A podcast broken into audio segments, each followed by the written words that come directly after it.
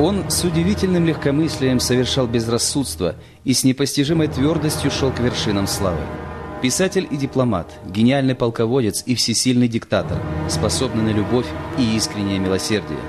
Его звали Гай Юлий Цезарь. Он родился в июле сотого года до нашей эры в старинной патрицианской семье и получил прекрасное образование, проявляя интерес ко всем видам знания, от философии и красноречия до астрономии и стратегии. Он женился на Корнелии, дочери Луция Корнелия Цин.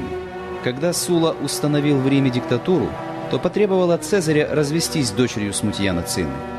Но Гай Юлий отказался, лишившись состояния и рискуя лишиться и самой жизни. Цезарь отправился в далекие азиатские провинции и смог вернуться в Рим только после смерти диктатора Сулы. В 26 лет Гай Юлий отличился в войне против понтийского царя, а по возвращении из похода сблизился с полководцем Гнеем Помпеем. Только в 34 года Цезарь получил свою первую должность эдила. Он занялся благоустройством города, а чтобы добиться популярности, за свой счет организовывал празднества и хлебные раздачи. Цезарю приходилось занимать крупные суммы у своих друзей и покровителей.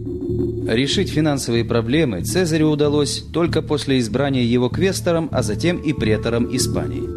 Накануне выборов 60 -го года по инициативе Цезаря был заключен тайный союз, триумвират, союз власти, денег и ума между полководцем Помпеем, Цезарем и победителем Спартака Крассом. Цезарь был избран консулом, он провел популярные аграрные законы и укрепил политический союз, выдав свою дочь за Помпея. После окончания срока консульства Цезарь получил в управление Галлию. Он предпринял поход за Рейн и покорил далекую Британию. За пять лет правления ему удалось расширить территорию провинции, подавить восстание галлов и нажить солидное состояние. Он пользовался среди солдат необычайной популярностью, умел воодушевить воинов краткой речью и лично знал всех своих центурионов и солдат. Несмотря на слабое здоровье, Цезарь всегда был впереди войска, с непокрытой головой, и в жару, и в холод, и в дождь. В походах он диктовал письма, сочинял мемуары и обдумывал планы военных и политических битв. После гибели Краса триумвират распался.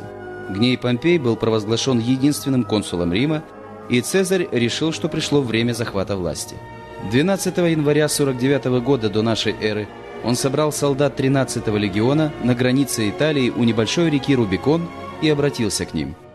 «Если я не перейду эту реку, это будет началом бедствий для меня, а если перейду, для других людей. Да будет жребий брошен». Полководец двинулся на Рим. Помпей, консулы и сенат в страхе бежали. Цезарь был провозглашен диктатором.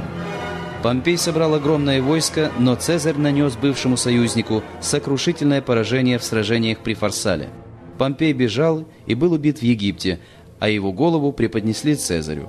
Но тот отказался от страшного дара и, по рассказам биографов, оплакивал своего соперника.